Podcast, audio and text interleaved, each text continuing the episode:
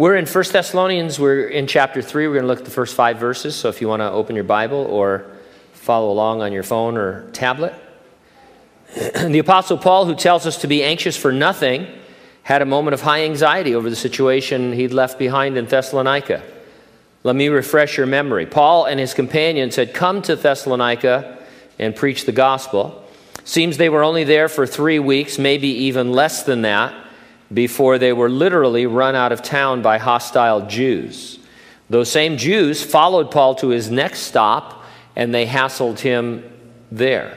If those opponents of the gospel were so committed to their cause that they followed Paul, what must they be doing back in Thessalonica to the brand new baby believers that Paul had left behind?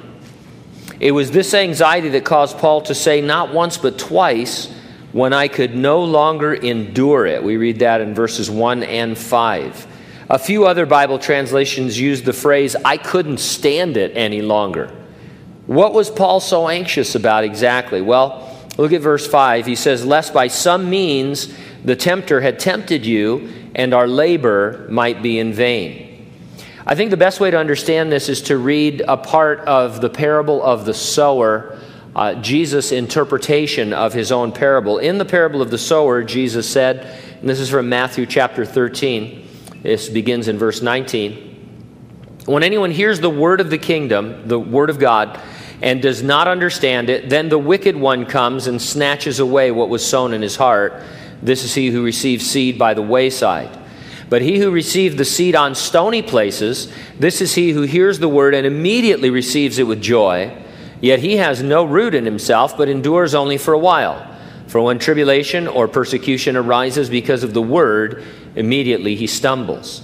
Now, he who receives seed among the thorns is he who hears the word, and the cares of this world and the deceitfulness of riches choke the word, and he becomes unfruitful. But he who received seed on the good ground is he who hears the word and understands it, who indeed bears fruit and produces, some a hundredfold, some sixty, some thirty. Apparently, there is a fierce struggle that occurs right at the time a person receives the gospel of Jesus Christ. It's a critical time during which the devil goes all out to keep you from becoming established in the word. Having been run out of Thessalonica, Paul wondered if there were stony Thessalonians or stumbled Thessalonians or selfish ones whose lusts were choking out the word of God. He hadn't been there long enough to see them get established in the Word. In the second half of the chapter, we're going to hear the good report from Timothy regarding the Thessalonian believers. They were hanging in there despite the devil's best efforts against them. To counter the devil, Paul sent Timothy to establish and to encourage. And so that's what we're going to look at tonight in these verses establishing and encouraging the gospel. So in verse 1, therefore, when we could no longer endure it, we thought it good to be left in Athens alone. Therefore, obviously picks up where Paul left off in chapter 2, where he had explained he wanted to return to them, but he's being hindered by the devil. We don't know what was hindering him, whether it was some illness or injury or something else that we just don't know. For whatever reason, he could not return to them, and it was causing him some stress, some anxiety. Would you feel comfortable as a Christian saying to the church, I just couldn't take it anymore? If someone said that to you, you'd probably feel obligated to correct them. Uh, you probably wouldn't feel comfortable saying it. You'd think it's somewhat immature. Uh, you know, somebody comes and says, Hey, I just need you to know I just can't take this anymore. Well, you can do all things through Christ who strengthens you. You know, and we can, and, and that's true. But Paul, who said, Be anxious for nothing, he says, I couldn't take it anymore. I was having such a, such a hard time. Now, in his case, it was a good cause because he was worried about these young believers. It's interesting to me, for all his steely cold logic, Paul comes across as extremely emotional. He definitely wore his heart on his sleeve. A lot of times you'll read in commentaries about Paul how that, you know, uh, he, he had this wonderful mind, wrote all this doctrine, book of Romans, things like that. And then they'll say that Second Corinthians is his most emotional book where he really bears his heart. But as you're reading through almost all of his epistles, he's always bearing his heart. and his love for uh, the saints and telling them what he's going through and how he's feeling. He's, he's a very emotional individuals, of individual. And I said he was anxious for a good cause. He knew that the baby believers were coming under heavy fire and that their spiritual lives were literally hanging in the balance. If you take the parable of the sower seriously, uh, then there, there is a, a time when those individuals need to be encouraged and established in their faith. Now, Paul couldn't go back to Thessalonica, but apparently Timothy could. And so, again, we're in the dark about what was hindering Paul, uh, but it would mean leaving Paul alone in Athens. And that's a bigger deal than you might think. It could expose Paul to danger from what we might call, for lack of a better term, criminal elements or the baser elements of society. A lone, older, somewhat crippled man was much easier to assault and rob than if he had a younger companion. It, there was tough times. Athens was a big city, uh, and um, though you know Roman law was in place, uh, you, you, didn't want to be an old man living by yourself tra- traveling through Athens. It, it just wasn't. Uh, it, it made you an easy target, an easy mark if the police ever did seminars, you know, to people about, hey, what you don't want to do in Athens is be alone as an old man, you know, have some companionship. It certainly exposed Paul to danger from spiritual enemies. He would have much less accountability alone than with Timothy around. It's just safer to be with other Christians. It's safer spiritually because there is a, a positive pressure from accountability. And, and uh, I, I think that peer pressure among Christians is great. We need that. We need to meet together and pressure each other by our meeting together to be on the right road and on the right track. And it could hinder the progress of the gospel in Athens, only having one man to do whatever work needed to be done. Uh, and so this was a big sacrifice that Paul was going to make. He weighed the risks and he opted to sacrifice for the sake of the believers he'd left behind. It was a real and severe sacrifice on their behalf. And so, again, it shows us his heart. Verse 2 We sent Timothy, our brother and minister of God, and our fellow laborer in the gospel of Christ, to establish you and encourage you concerning your faith Silas was probably with Paul and Timothy in Athens, but he would be sent on his own mission back to Macedonia. Timothy was sent. The word speaks volumes about this young man's understanding that his life was no longer his, but that he belonged to the Lord. Traveling with Paul, I, it's exciting for sure. If you follow his travels in the book of Acts, you just never know what was going to happen. Uh, and because of the work that he was involved with in planting churches and, and all, uh, he could at any moment want to send you somewhere, either to strengthen a work that he had left behind or to open up a new area. And of course, this is all done by the ministry of the Spirit, but uh, Timothy being sent speaks a lot about his character as a servant. He was ready to stay, he was ready to be sent. Wherever God could use him, he was ready. Uh, compare him to uh, the young John Mark earlier in the book of Acts, whom Paul and Barnabas took with them. He got to a point where he says, I don't, I don't like this missionary stuff. I'm flaking out. It's too hard. And he uh, got sent home or went home. Uh, and so Timothy, a young man, um, totally sold out to the Lord. Now, note the progression in Timothy's description. He's called a brother, the minister of God, our fellow laborer in the gospel of Christ. There's a lot of ways we could approach this, but uh, one way that's interesting, we could say that Timothy was an ordinary Christian like you and I. He was a brother in the Lord, or in some of your cases, a sister in the Lord. He had found his gifting. He's called the minister of God. The word there just means that he was a servant of God, but from reading uh, Paul's travels and the uh, books that he wrote to Timothy and Titus, we know what uh, Timothy's calling was and what his gifting was to share the Word of God and to pastor.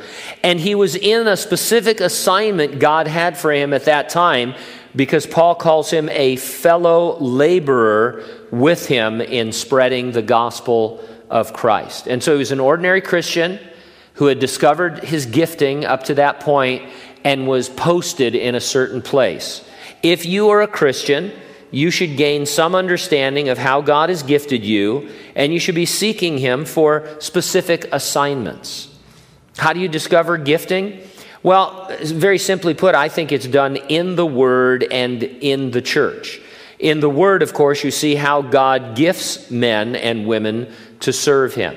There are lists of gifts, but more importantly, uh, there is just the understanding of the leading of and the empowering of the Holy Spirit. And then you see individuals ministering one to another. You see Jesus ministering in his uh, earthly ministry. You see his disciples after him.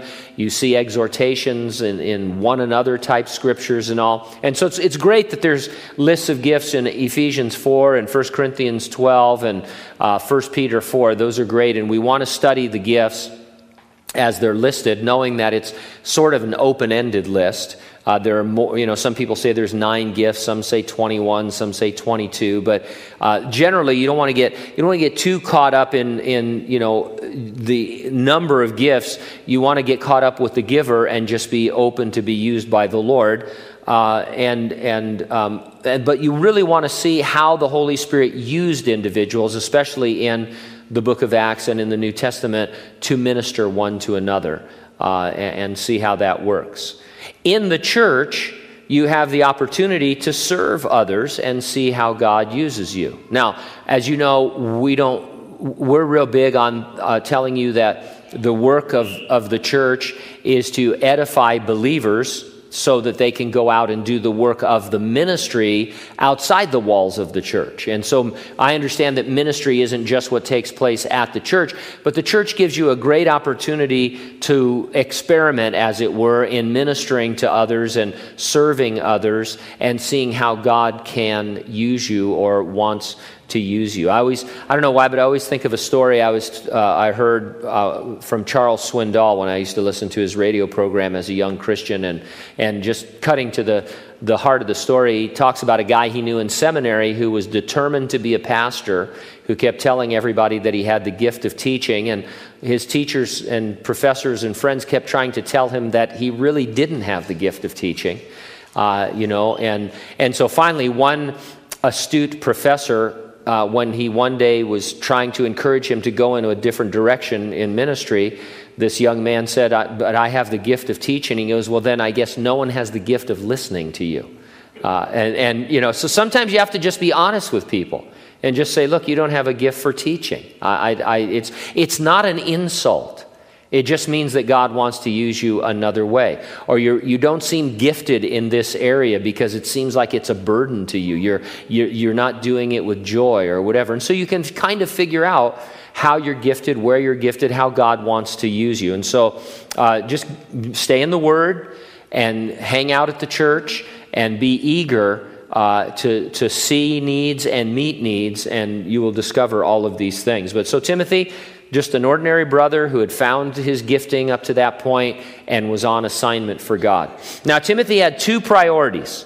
Number one was to establish them concerning their faith, and number two is to encourage them concerning their faith. Establish means support, to strengthen, to make firm. We need to read these verses, uh, we need to actually read verse 3 to understand what kind of establishing they needed. So let's do that. In verse 3, it says, That no one should be shaken by these afflictions, for you yourselves know that we are appointed to this. We'll read about the tempter in verse 5. He was attempting to shake them through afflictions. The word had been sown, and the devil was trying to stumble the young believers so that they would not endure. One way Timothy was to establish them was to remind them of what they already knew that Christians are appointed to afflictions. And so Paul said, Timothy, get back down there. Uh, I know what the devil's going to do. Jesus laid it out in the parable of the sower. Uh, and especially since we know that the Jews in Thessalonica who are taken captive by the devil to do his will, they're already persecuting me and running me out of town and all, and they followed me here to where we're at we know that, that the devil's going to try and stumble them. And so let them know that we told them, remind them that we told them that they're in for afflictions. And this shaking uh, that he talks about can't help but remind me of earthquakes. More so than here, uh, more so than, uh, here than in, in Central California. Growing up in Southern California, you are always thinking about the big one. Do you, do you, really, do you guys really worry about earthquakes much here in Hanford, in Kings County? Is it a constant, you know, fear that you live? I, I don't think so. Uh, I know we had the big Coalinga quake, you know, was it 83 or 84 somewhere? I, I know there's earthquakes here, but they're not usually very severe in our area because of the sandy soil. But in Southern California, uh, you know, growing up there for the first 20 plus years of my life, we had some pretty big earthquakes that did quite a bit of damage. Uh, the big earthquake was always coming. And it was never a matter of if, but when it would shake things up. We were taught to stand in a doorway, as this was supposed to be the strongest place, the most reinforced place in the house. And so um, I can remember many times as a, as a young man, a young boy, standing in the doorway while the, you know, looking out the window while the pool water was, you know, you could, you could surf in the pool. You know, it was so just crazy earthquakes that we had down there. Timothy was sent to the Thessalonians while they were being all shook up in a devilish earthquake to remind them to stand in the door and they'd be safe. Just stand in the door. Jesus says, I'm the door. And uh, so just, hey guys, you're being shaken. This is the devil. It's, it's just like living in Southern California. You're living on a fault. And, and the devil's going to shake you up. Just stand your ground. And then Timothy was to encourage them. Your Bible might translate it using the word comfort, and that's a correct translation, but it's not the way we understand it. Comfort in the Bible is not what I call a sissy word. It isn't coddling, giving a blanket, making someone feel all warm and fuzzy. Comfort is a strong word that means to suck it up and hold your position. Timothy encouraged them by reminding them what we read in verse 4. He says, For in fact, we told you before when we were with you that we would suffer tribulation just as it happened, and you know. This is sort of a spiritual version of I told you so. Paul had not minced words when he shared the gospel in Thessalonica. Before arriving there, he had been falsely arrested he'd been beaten, and he'd been incarcerated in Philippi. He let them know that in the world they would have much tribulation, more than the average Joe or Jane, because they would become targets of the devil and his demons. And so Paul says, look, you need to comfort them, which means you need to tell them to stand their ground, suck it up, tough it out, because this is what it means to be a Christian, at least in this first century sense of, of the Roman world in Thessalonica. He says, You guys remember when I came, you didn't know anything about Jesus Christ. And then I shared the gospel, and I told you, and you could see in me, I had just been beaten and incarcerated and falsely, you know, and all for the sake of the gospel. So no one held back. None of us told you to try Jesus and see how that works for you or give Jesus a chance or you know we didn't come with a health and wealth gospel and tell you that Jesus is going to heal all of your afflictions and make you rich and famous and all of that. We didn't do that. We told you that Jesus Christ was God in the flesh who rose from the dead to save you from your sins, and that by grace through faith in Him, God can justify you. You can stand before Him just as if you'd never sinned and inherit eternal life, but you're going to have a tough go of it in the world. Because in the world, Jesus said, you'll have tribulation. He said, you can be of good cheer because I've overcome the world, but that doesn't mean you're not going to suffer. And so Paul said, Timothy, you got to get down there. You don't, you're going to comfort them and not in that coddling way. You're going to let them know that this is what has to happen in the Christian life. And if somebody's being persecuted for righteousness' sake, you're going to tell them that they ought to rejoice about that rather than complain about that. And if they're just suffering in general, then you need to let them know that that's what's to be expected. And so, my idea of real spiritual, scriptural comforting is to remind you of what you already know or should know so you'll be strengthened to endure tribulation rather than seek to escape it. Now, I'm like you, I, I want to escape all trouble. I, I want to be the Houdini of trials just get me in a trial that I, I can escape out of in the next few minutes. You know, it looks bad, but there's always a way out. And uh, I, I, like you, need somebody to say, hey, this is, this is the Christian life. You, you, this, you're, you're in for some trouble, uh, but you can endure it and you can come out on the other side of it with a testimony. Timothy was to establish and encourage them concerning their faith. Now, faith in Jesus Christ had put them in harm's way. Until they heard about Jesus, they were no threat to the devil. They were, as I mentioned earlier, taken captive by him to do his will. I, I quote that a lot. It's um, from the pastoral epistles. It doesn't mean that, the, that these people were possessed or that all non believers are possessed or demonized. It just means that they're uh, in a position to be used by the devil. Uh, he can incite their normal passions, their greeds, and their lusts and their pride to work against God's people. And, and um, you know, the Bible says that, that you're taken captive by the devil to do his will. He has you, if you're a non believer, at his disposal. And some of you have worked with bosses like that. Some of you have fellow employees like that right now who are you just they're, they're just mean they're just nasty they're they do ugly things they, there's no reason they're just expressing that nature that sin nature and they seem to be inspired almost by the devil against you by professing faith in Jesus, they'd become enemy combatants. No faith, no worries. Faith in Jesus, well, that's going to lead to warfare. Paul believed their salvation hung in the balance at first. He says in verse 5 For this reason, when I couldn't stand it any longer, I sent to know your faith, lest by some means the tempter had tempted you and our labor might be in vain.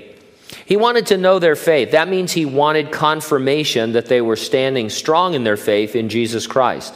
In terms of the parable of the sower, he wondered if the seed had fallen on stony ground and not taken root in them.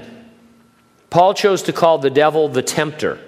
The only other place the devil is called the tempter is in Matthew's gospel when he is tempting Jesus out in the wilderness.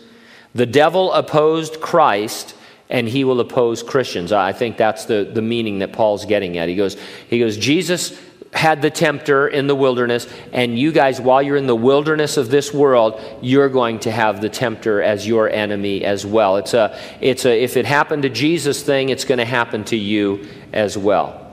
Paul was reminding them that they could and should expect satanic opposition and assault for being believers. Knowing the fierceness of our enemy and the fickleness of human nature, Paul's anxiety seems reasonable. Some seed falls on stony ground, and the devil's attacks reveal its shallowness.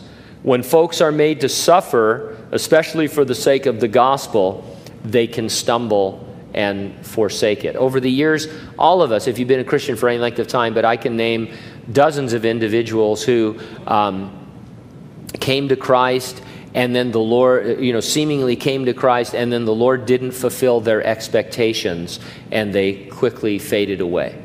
Uh, they came to Christ probably making a bargain, thinking that the Lord was going to fulfill something in their lives, and when it didn't go exactly the way they thought, then they um, later on you found that they had no faith whatsoever.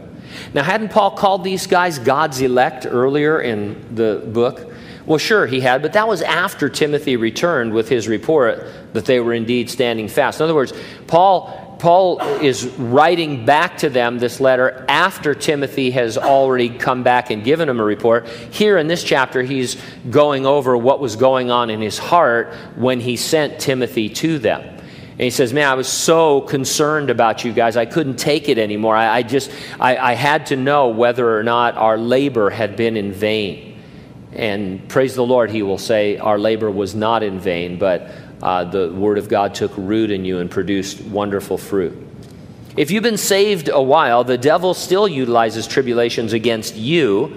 It's not so much to steal the seed of the gospel as if you were never saved, but it can cause you to withdraw to take yourself out of the battle. It's a strategy that the devil uses. You know, the, the truth is, I don't have time to go into it right now, and I'm not all polished up on it, but the devil only has a handful of strategies. They're good ones, though, and they, they work. If something works, you might as well keep doing it, right?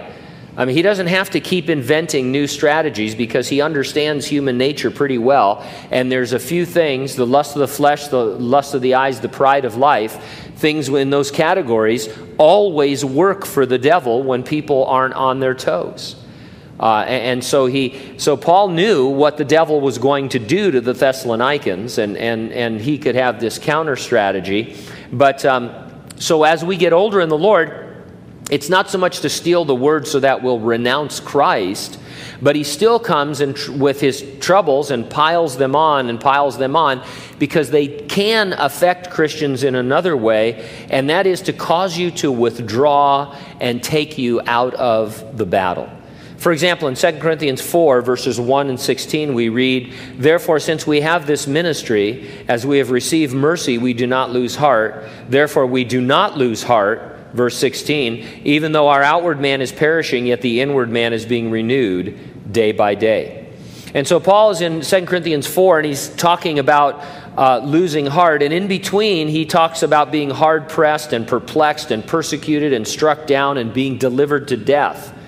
Those tribulations, he says, contribute to make you lose heart, which is to grow discouraged to the point of withdrawing from the fight. And the exhortation, the comfort, and the, the, uh, the encouragement and the establishing is to hang in there because it's a war whose outcome is decided and you are on the winning side. Now, if you've been listening the past little while to our studies, you might have noticed we've been talking about the devil and spiritual warfare quite a lot. It's because so has the Apostle Paul. Satan is a major character in both opening chapters of 1 Thessalonians. In chapter 1 uh, and 2, he talked about uh, the devil hindering him coming back to them. Here he's talking about him being a tempter. And you know what? The devil's a major character throughout the Bible from the Garden of Eden when he makes his first appearance, all the way until he's thrown into the lake of fire in the last book of the Bible, the revelation of Jesus Christ. I just read an interesting article. Its uh, title was Where is the Devil in Contemporary Christianity? The author claims, uh, quote, most conservative Protestants will not openly or blatantly deny the non symbolic existence of Satan or demons and if pressed, will claim to believe in them as non symbolic realities of some kind. But in my experience, anyway, most uh, pastors and theologians don't really want to deal with them. They're left aside and rarely mentioned in sermons, Sunday school lessons, and Bible studies. And so the danger that we have is it's easy to go overboard into the devil and demons and demonology. Some people do this where you know they get deep into this teaching that you you have to find out what the territorial spirits are in Hanford and find their names and where they come from and you know in order to do battle with the devil. And, and that's all bogus by the way. The, the, the one place you read about something like that is in Daniel Daniel is praying and praying and praying and he's, he's seeking the Lord and repenting and the angel comes to him and says, I tried to get to you sooner, but I was hindered by the prince of Persia. There was a demonic wrestling match going on. And finally, I had to tag out and get Michael to come and help me so that I could come to you with this revelation. And here it is. He gives him Daniel the vision of the 70 weeks, and then he heads back to, to help Michael in the battle. Daniel didn't know, have to know anything about that. He didn't have to break through. It wasn't his prayer that broke through to find out the name of that demon or the territorial spirit or anything. It, it just opens the veil so you think, yeah, there's a lot of weird stuff that goes on in the spiritual realm. I don't really have to know about that except to know that it exists. And so it's easy to get really deep into all of that stuff. But I think mostly, I, I kind of agree with this. I think most of the time we. Uh, we get to these passages about exorcisms and demons and uh, the things that Jesus did in his ministry, and we think, well, you know, obviously there was a lot more demonic activity on the earth when Jesus was on the earth, and that's our way of saying, so we don't really have to talk about that very much right now. We can talk about things that are more palatable. And I, am starting to understand that there's probably not less demonic activity on the earth now than there was when Jesus was on the earth. If anything, there might be more because the devil knows that he's a short timer. He's, he's digging in and he's pulling out his big guns. And so we want to have a proper balance in this area.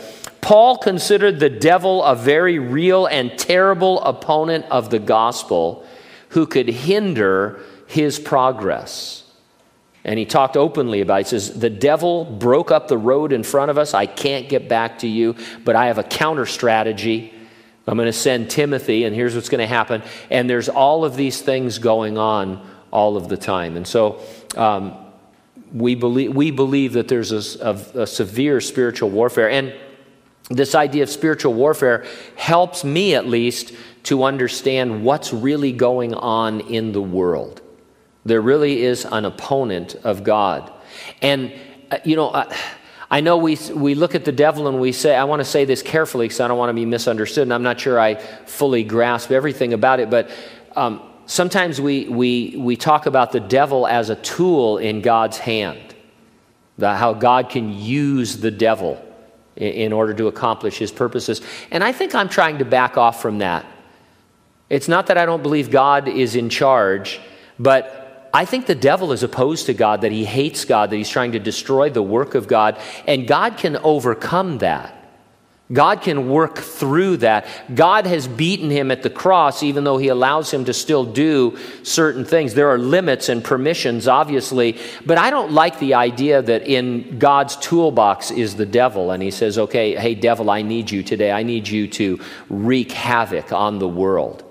It almost makes God the author of evil, which, is an impo- which he cannot be. And so I think we need to keep the devil in mind. There is a real opposition to the work of God, to the kingdom of God. The battle's been decided, the war is won. I've been using the example of D Day. But between D Day and VE Day and VJ Day, the victory in Europe and victory in Japan, there was almost a year of solid fighting. Once D Day happened, the war was essentially over, and everybody knew it. But there wasn't surrender until uh, VE Day and then VJ Day. And uh, that's kind of where we're at. The war is over. The devil is a defeated foe. Jesus beat him on the cross. But we're in a time before the, the, you know, the full surrender has taken place at the second coming of Jesus Christ, and actually beyond that at the uh, the end of the millennium when there will be one final rebellion and the Lord will destroy Satan by throwing him in the lake of fire.